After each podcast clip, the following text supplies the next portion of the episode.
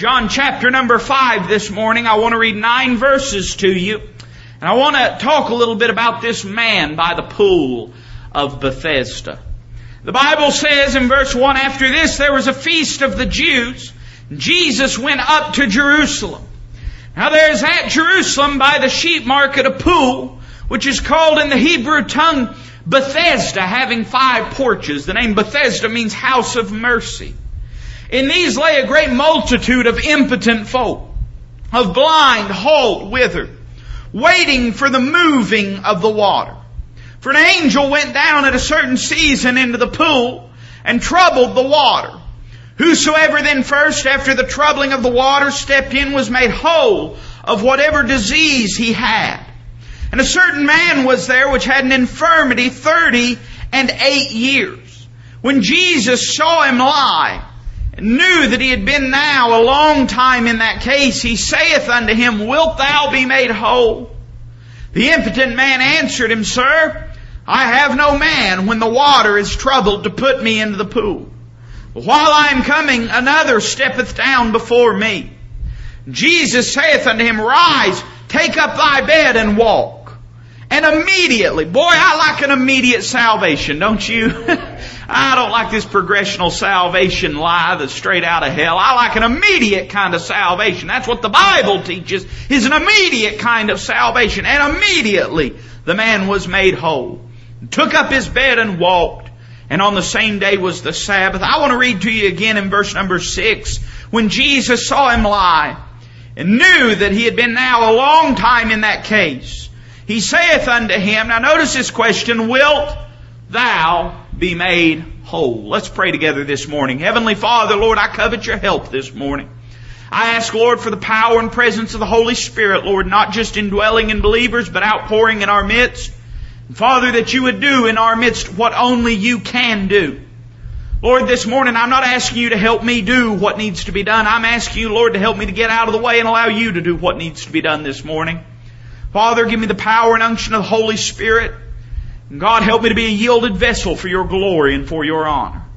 If there's one amongst us that's lost and undone this morning, Lord, alien from Christ, helpless and hopeless in this world, I pray that you'd show them, Lord, the blessed truth of the gospel of Jesus Christ. Show them Calvary, Lord, in the love of God and through the conviction of the Holy Spirit, Lord, make them aware of their sinful state that they might come to the Savior this morning. Lord, I pray there's probably some in this mist, Lord, that are discouraged and I pray that you'd encourage them this morning. Teach us what you've done for us through your great salvation and we'll be sure to thank you for it. Lord, we love you this morning because you first loved us and we ask all these things in Christ's name. Amen. John chapter number five is one of the most fascinating chapters, I believe, in all of the Word of God. It's a fairly large chapter and it spans a multitude of thoughts and ideas. And in fact, out of the book of John, John chapter 5 has some unique qualities. The book of John out of the four gospels is a unique gospel. It is not what we would call a synoptic gospel. The other three gospels present to us the same story from different viewpoints. All of it true, by the way. None of it mingled with falsehood or untruth, but different angles and different viewpoints from different men. And all of it by the Holy Ghost. But the book of John is unique in the, in the four gospels in that it does not present to us many of the same stories that Matthew, Mark, and Luke do, but it presents to us some different stories. It presents to us Christ as the Son of God it's God in the flesh, in the Word made flesh dwelling amongst us. In the New Testament, certainly, uh, the Gospels are the centerpiece of narrative. I believe that while the Old Testament is just as valid as the New Testament, I believe that the New Testament has a particular application for us this morning. You say, preacher, what are you getting at? I'm saying we're on holy ground this morning. I'm saying we're looking at some very important thoughts this morning. And in John chapter number five, we're told in verse number one that Jesus went up to Jerusalem. Now isn't it a blessed thought that when Jesus went up to Jerusalem, it was that he might go down to the pool. He did not go to intermingle with the religious leaders there in Jerusalem. He did not go that he might be seen and noticed. He did not go so that men might uh, proclaim his goodness and greatness. Oh, there's coming a day when the goodness and greatness of Jesus Christ, the Lord and Savior, will be proclaimed in that holy city. It is not today, but there's coming a day when the King is going to return. But in this passage, he's not going up for that purpose. But he goes up to Jerusalem for the express purpose of seeing this man lying by the pool of Bethesda. It's a fascinating narrative, and uh, if you're looking for a very in-depth and revealing exposition of verse number four, you're not going to get it from me. Amen. the Bible says, for an angel went down at a certain season into the pool and troubled the water. Whosoever then first after tr- the troubling of the water stepped in was made whole of whatsoever disease he had. You say, preacher, how did that happen? Well, I don't know how it happened except to know that an angel descended from heaven and troubled the waters. I can't explain to you why that is. I don't know when it started. I don't know when it stopped. But I believe the Bible when it tells me that that happened. And the Bible says that at this pool of Bethesda, this angel would come down and stir the water. You say, what does it mean, preacher? Well, this isn't my message, but I kind of think it's a picture of the Old Testament dispensation and the troubling of the water of the Word of God and the revelation of the truth of God to the minds of certain folk. But now there's a new and brighter and greater way and that which had been uh, hidden is now revealed in the person of Jesus Christ. Now neighbor, we're not waiting by a pool. Now we're not just waiting for some kind of divine manifestation, but the Almighty Son of God has been manifested for you and I. And we're not having to wait for the water to be stirred. The Son of God is here to heal in our lives. I believe there's some beautiful truths here. But I'm not going to give you an exposition of verse 4. I just believe it this morning. I want to give you a few thoughts though, and I want them to center around this man and his salvation experience. This is part of a broader narrative that deals with the revelation of the Son of God uh, to various people in chapter number 5. But I just want to take a moment and notice the condition of this man. The Bible tells us in verse number three, in these, meaning in this pool, uh, in these lay a great multitude of impotent folk, of blind, halt, withered, waiting for the moving of the water. And it tells us in verse number five, and a certain man was there which had an infirmity thirty and eight years. And just suffice it to say that this was a place that was surrounded by sick folks. It was a place surrounded by people that were diseased, that were broken. The Bible uses the term impotent, meaning they were powerless. They were helpless, as it were. Now the Bible's about to shift focus onto this man in particular, but can I say that uh, if we take a moment, a moment and notice the infirmities that are spoken of here, we get a pretty good picture of the world that we live in. Can I tell you that we live in a sin-sick world this morning?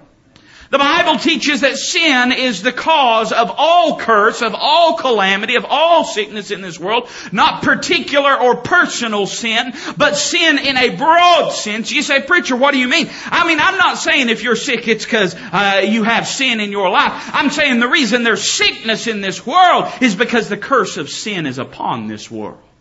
The Bible teaches us that God created this world and it was a perfect place. It had no uh, sickness, it had no calamity, it had no chaos, it had no uh, no uh, wickedness and no sin within it. But through the fall of Adam, the Bible teaches that sin passed upon all men and death passed upon all men and sickness is a reality in this day that we live in. Let me ask you a question. How many of you have been sin, sick at some time in your life? Anybody?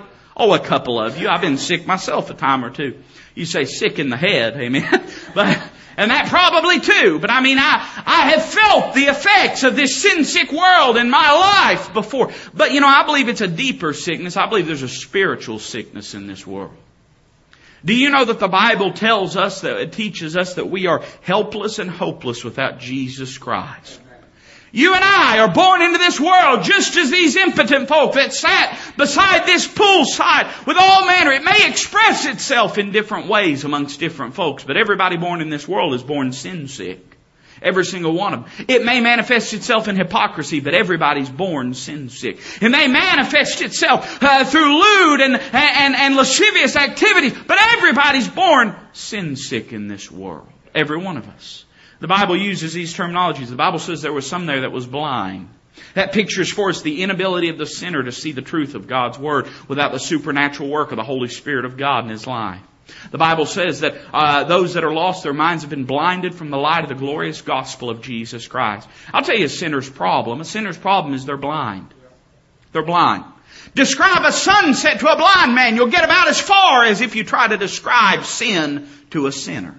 They can't understand it. Oh, they know morality, but they do not know spirituality. They understand that things may go contrary to the consensus of society and social expectation, but a sinner cannot understand that when he does something, it offends a holy God. Why do you think it is that as society is changing, morality is changing? Have you noticed that? Go into any major city and stand on a street corner and preach that sodomy is a sin. Sodomy, it's not an alternate lifestyle. It's, it's not love. You hear me this morning? It's not love. It's a sickness. It's a sin sickness. It's not a physical sickness. They're not born that way any more than, uh, than the, uh, a drunkard is born a drunkard. They're born sinners. They're born sinners. But you stand on a street corner and they're liable to string you up today in this day that we live in. The fact is, society is changing, so morality is changing. And a sinner can understand the concept of morality because that's defined by the boundaries of society. But he cannot understand spirituality. He cannot understand righteousness and iniquity and wickedness. He cannot understand these things. You say, preacher, why? Because he's blind. He doesn't know. He can't see those things. You say, what do we do about that, preacher? Well, the Holy Spirit of God has to make him aware of these things.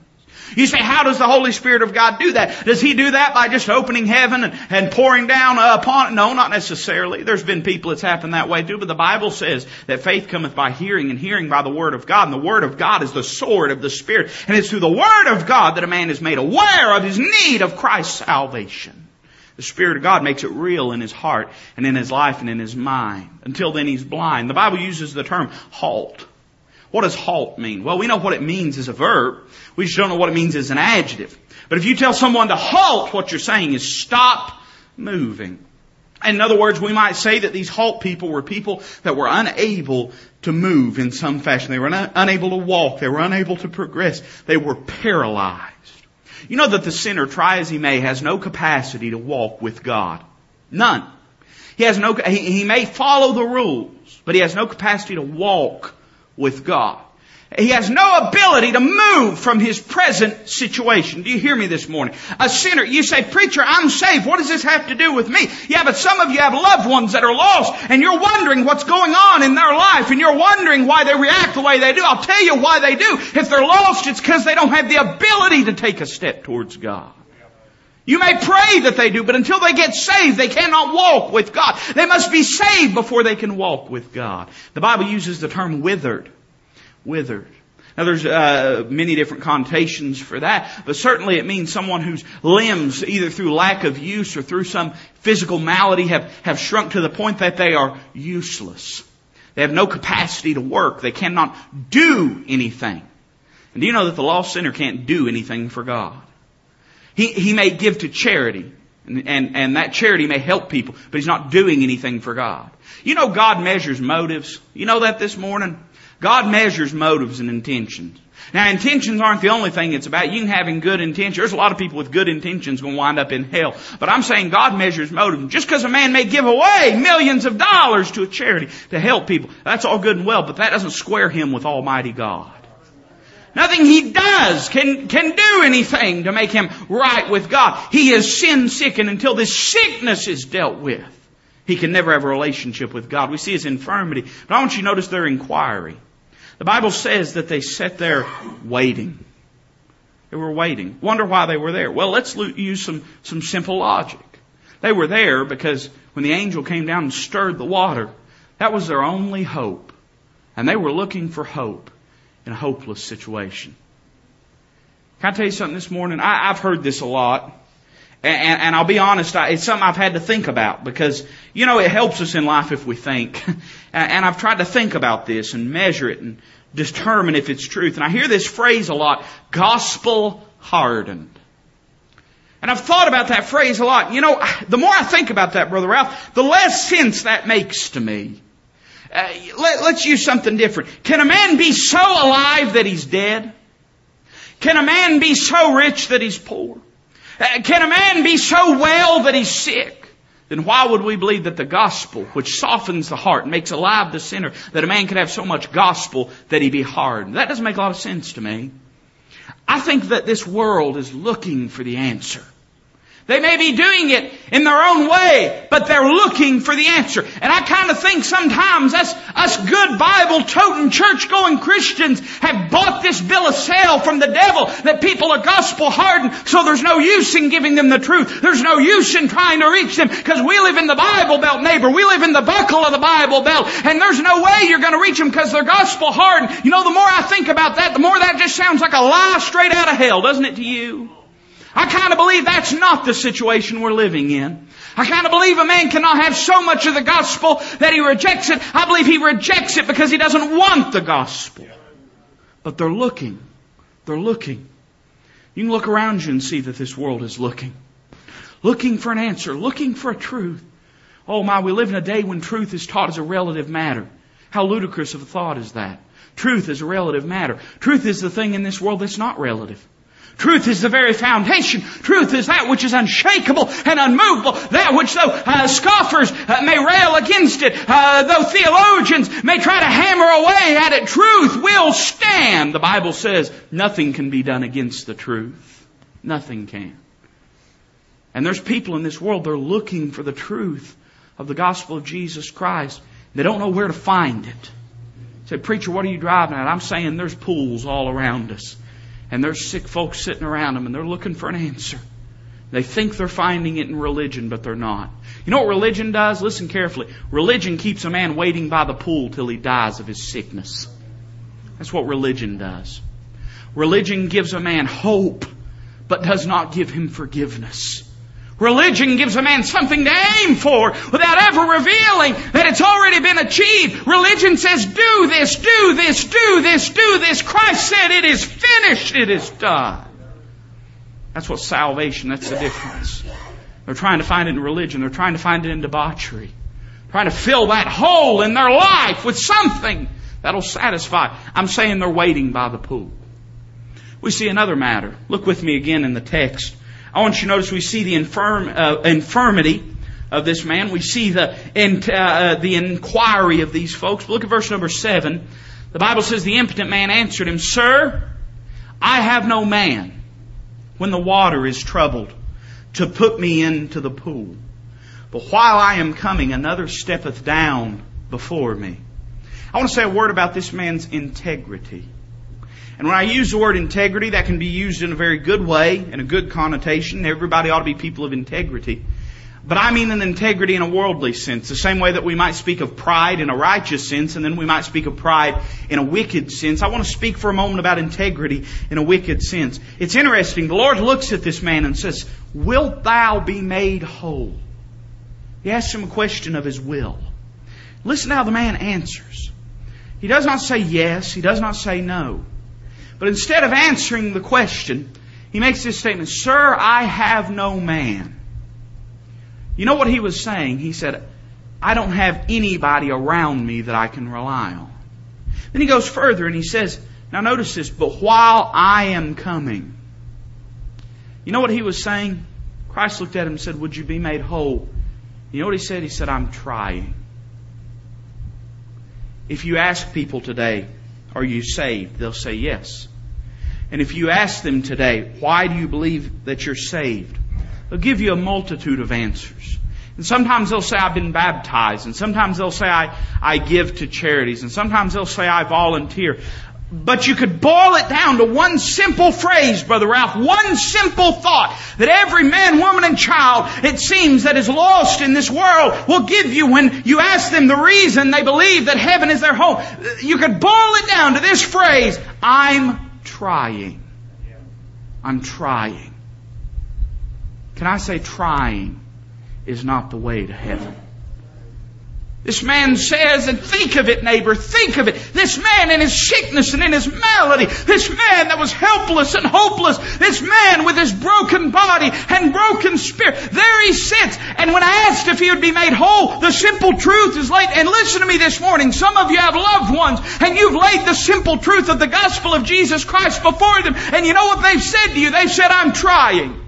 Some of you have coworkers that you've laid the simple truth, the question point blank, will thou be made whole? Will you be saved? Will you accept Christ? Free salvation, free full pardon offered to any and all. It's a whosoever kind of gospel, neighbor. And you've offered that and you've said, would you be saved? And they say, I'm trying. I'm trying. You know, it's the problem that integrity's getting in the way. That pride is getting in the way. And it's intrinsic to the human heart to achieve things of its own accord. You know what the first sin that was ever committed, the Bible teaches this Satan desired the throne of God in heaven. And you know what he said? He said, I will. I will. Let me tell you what this thing boils down to. Listen carefully this morning. This thing's a matter of the will this morning. Not how much will you've got, but how much will you've got left. What did Christ ask him? Notice the condition of the sinner, but notice the compassion of the Savior. He says, Wilt thou be made whole? Until, listen carefully, until your will is broken, you'll never be saved. Can I say it any plainer than that? You know when the prodigal came home? He said, I will arise and go to my father's house. Before that moment, his will had been to stay in the pigsty.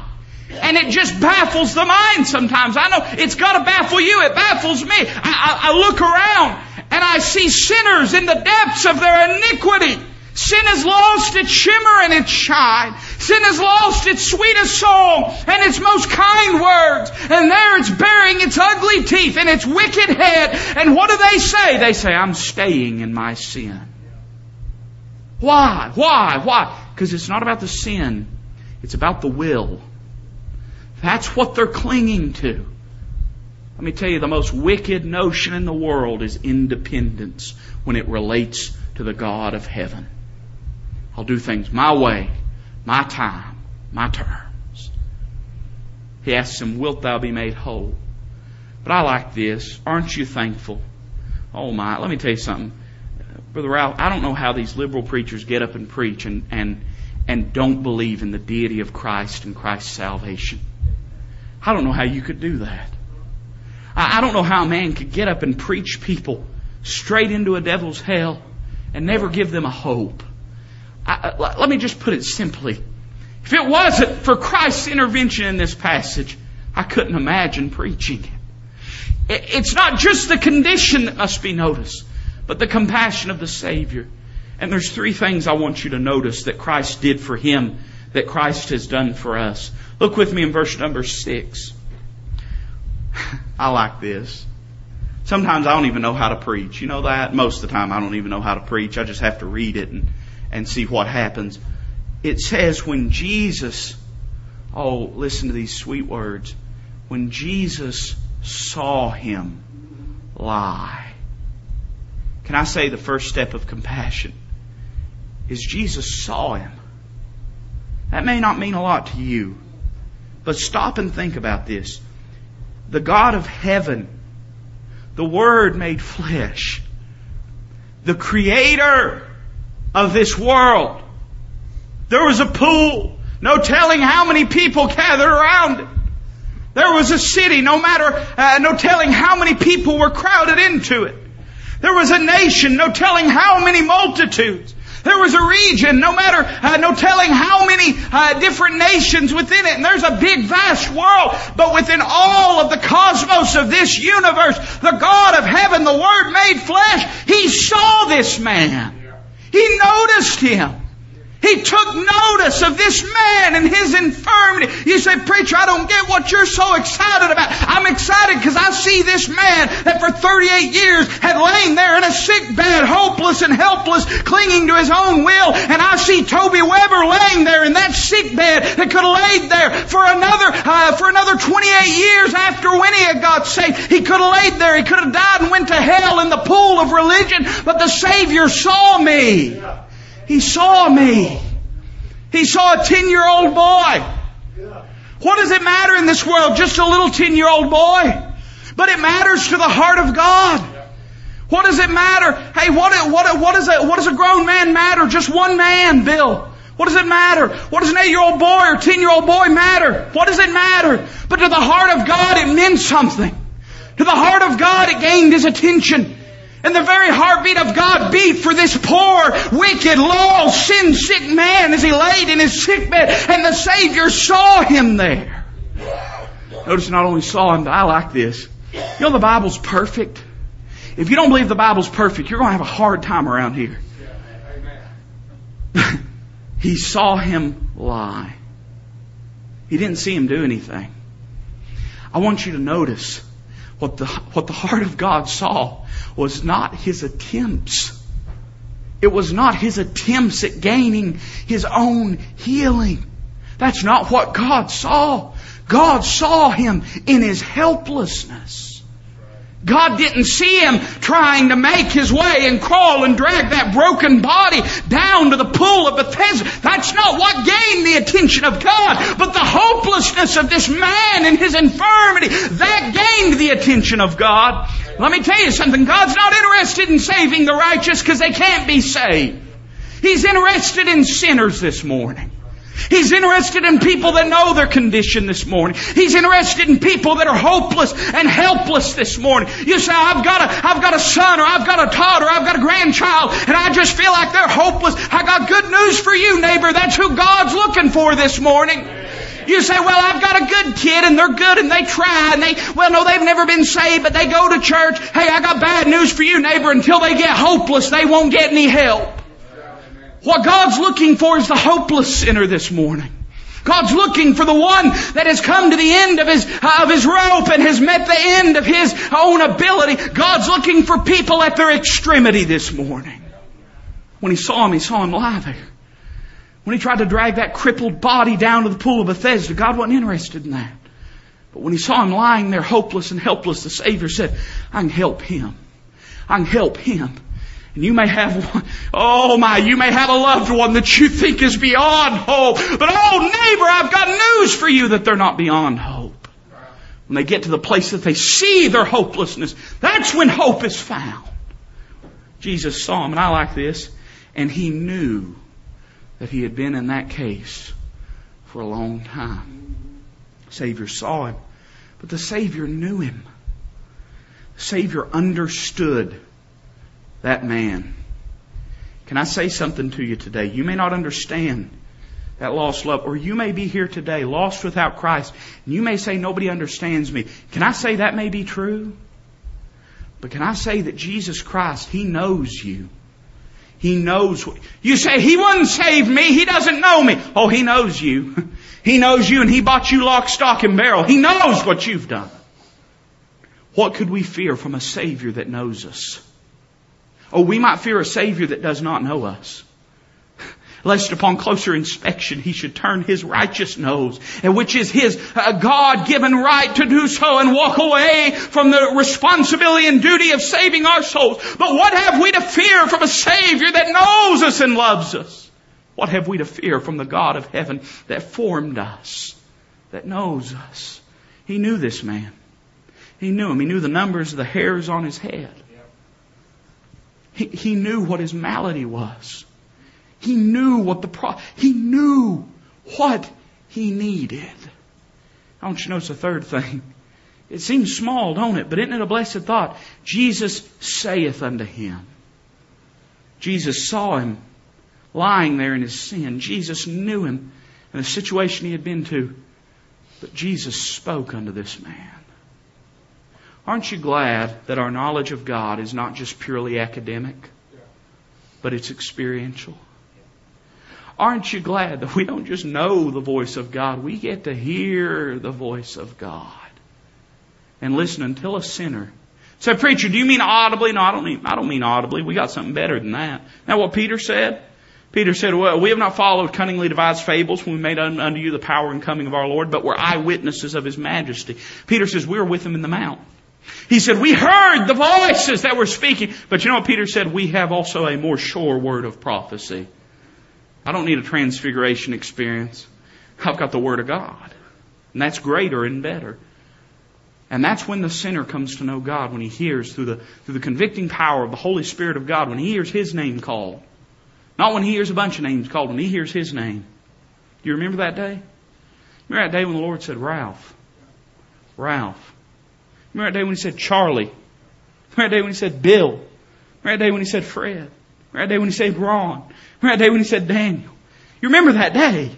You remember that day when, when the Spirit of God, He wasn't talking, He may have been talking to somebody else as well, but you didn't care. He was talking to you. He saith unto him, Rise, take up thy bed and walk. Immediately, immediately. I want to show you a final thing and we'll close. We see the condition of this man. We see his infirmity. We see the inquiry of the people. We see the integrity that was keeping him from the Savior. We see the compassion of the Savior, that Jesus saw him in his sin, that Jesus knew him in his malady, that Jesus spoke to him in his lost condition. But I want you to see also the conversion of this man. The first thing we see is his confidence. Faith cometh by hearing, and hearing by the Word of God. Christ spoke to this man and said, Rise, take up thy bed and walk. And immediately he arose. You know what he had to do? He had to believe that what God said he would do, he would do when he rose. No telling how long that man, at least 38 years, I'm sure, had spent without trying to apply strength to those legs. It was useless. What point was there? What hope could there be? This man's sick. Except someone drag him down to that pool, he's not going to be healed. So why even bother? Legs that had long slumbered, no sense in applying strength to them. No sense in taking a step that you know you can't take. But when God bid him come, he put his faith in the Lord and he arose. It was a step of faith. He believed God. Listen to me. You know what he was believing? Oh, listen carefully to this. He was not believing that he had the capacity to walk. He was believing that God had truly healed him when he said he would. You know what faith is? Faith is not believing that by God's help we can be saved. Faith is believing that because God has promised that whosoever shall call upon the name of the Lord shall be saved, that if I call on Him, I, am not going to help Him save me. He's going to save me. That's what faith is. What this man was doing, he was not saying, well maybe I built up strength. He was saying, God spoke that I would have strength, and I believe that what He spoke is going to come true. He put his faith. We see his confidence. We see his consecration. You know what he did? He took up his bed. That's significant of the leaving of the old life. You know why he took up his bed? He wasn't going to need it anymore. We're going to need it. He didn't need it laying there anymore. He wasn't getting back in it. Let me tell you what a lot of a lot of saved people have done. A lot of saved people have risen up in faith and accepted Christ as their Savior. And then either because no one discipled them or because they chose to do it of their own accord, they've laid back down in that same bed of sin. They've laid there for years and years. Hey, listen, neighbor. When was the last time you grew in your walk with God? When was, when was the last time your prayer time increased? When was the last time you really read the Word of God and gained things from it? Could it be that you've laid back down in that same bed? Oh, blame it on everybody, I know. Blame it on, on the family, blame it on the church, blame it on the preacher, blame it on the hypocrites, blame it on, uh, on the people that have stabbed you in the back. Go ahead and blame them, but you'll stay in that bed just the same. No, we've got to make the decision to get up out of that bed. We've got to make the decision to put it away. If any man be in Christ, he is a new creature. Old things are passed away. Behold, all things are become new. We see his consecration, but finally we see his commandment. Rise, take up thy bed. And it didn't stop there. He said, walk. Walk. The command given to the new believer. And there's a lot of facets to this. Walking with God uh, uh, encompasses a lot of various things. But very simply, it's this. Once we are to be saved, hey, listen. The lowest that your Christian walk, as far as its progression, the most immature that your spiritual walk has ever been should have been the moment you stepped up from the cross of Calvary. It should be. You say, preacher, are you saying you've never taken any steps back? No, I'm not saying that. I've had my times. I've found my place back on that bed before.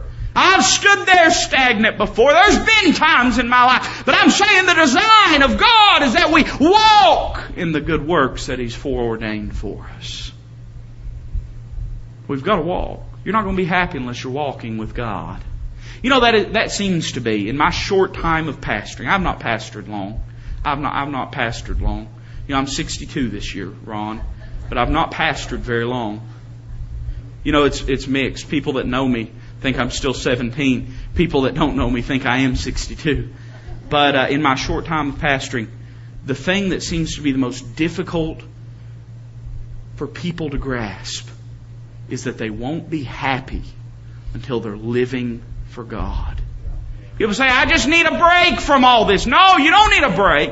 You don't need a break. You need to go on with God. That's what's going to keep you happy. You say, but it's tough, preacher. Yeah, it's tough. Try living in sin. It's a lot tougher.